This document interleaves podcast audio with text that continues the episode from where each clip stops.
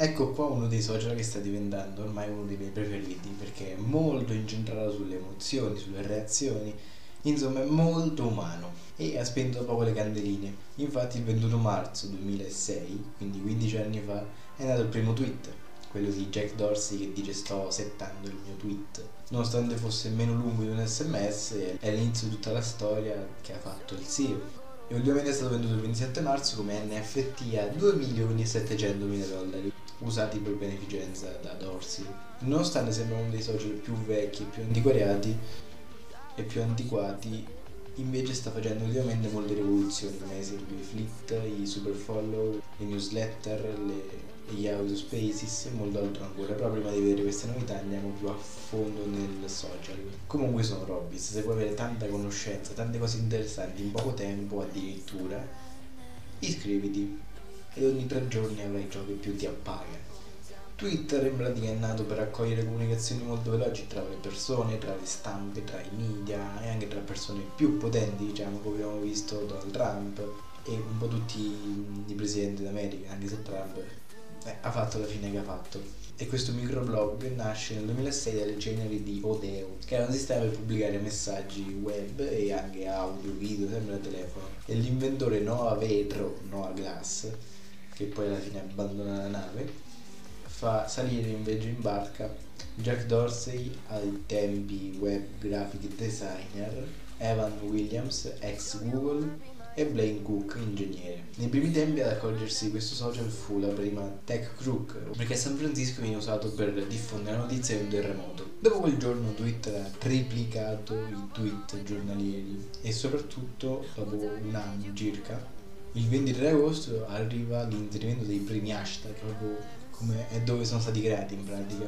E l'ultima grande rivoluzione è stata nel 2017 quando, quando i caratteri disponibili per un tweet sono raddoppiati da 140 a 280 e da lì non c'è successo quasi più niente, a parte quest'anno. E a parte queste cose, Twitter negli ultimi 15 anni, in pratica, quanto è nato, ha documentato un sacco di fatti storici per la vita umana.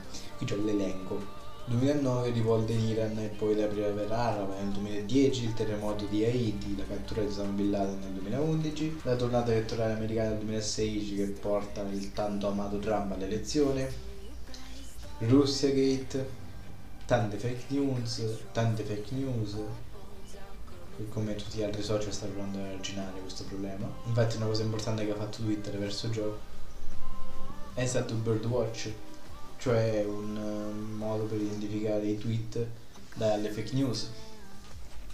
E poi altra iniziativa anche il bloccare gli utenti che scrivevano tweet fuorvianti sul covid o altro riguardante esso e quindi c'è stata sempre più limitazione.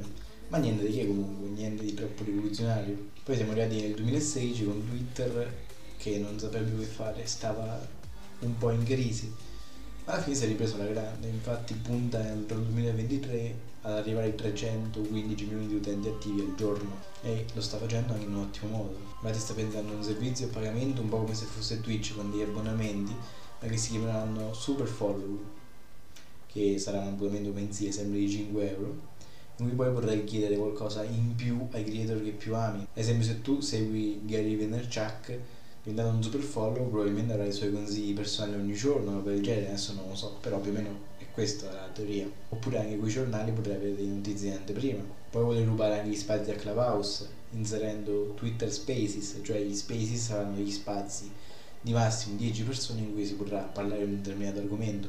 E poi una notizia importante, Twitter vuole anche arrivare a fare streaming della musica. Infatti Dorsey si è comprato una grande fetta di Tidal, che sarebbe la società di un noto rapper americano, Jay-Z, Jay-Z, anche marito di Beyoncé, quindi abbastanza influente. E che dire, a me sta piacendo un botto come Dorsey sta gestendo tutta questa piattaforma, visto che è un grande personaggio, secondo me molto diverso dagli altri CEO degli altri social come Zuckerberg per esempio, e soprattutto discutere nella sua piattaforma è abbastanza piacevole. E voi invece che ne dite? Installerete su Twitter? Lo avete già installato? Ci passate già del tempo? ditemi la vostra nei commenti e noi ci vediamo come sempre ogni tre giorni su questo canale e quando volete su tutti questi altri social ciao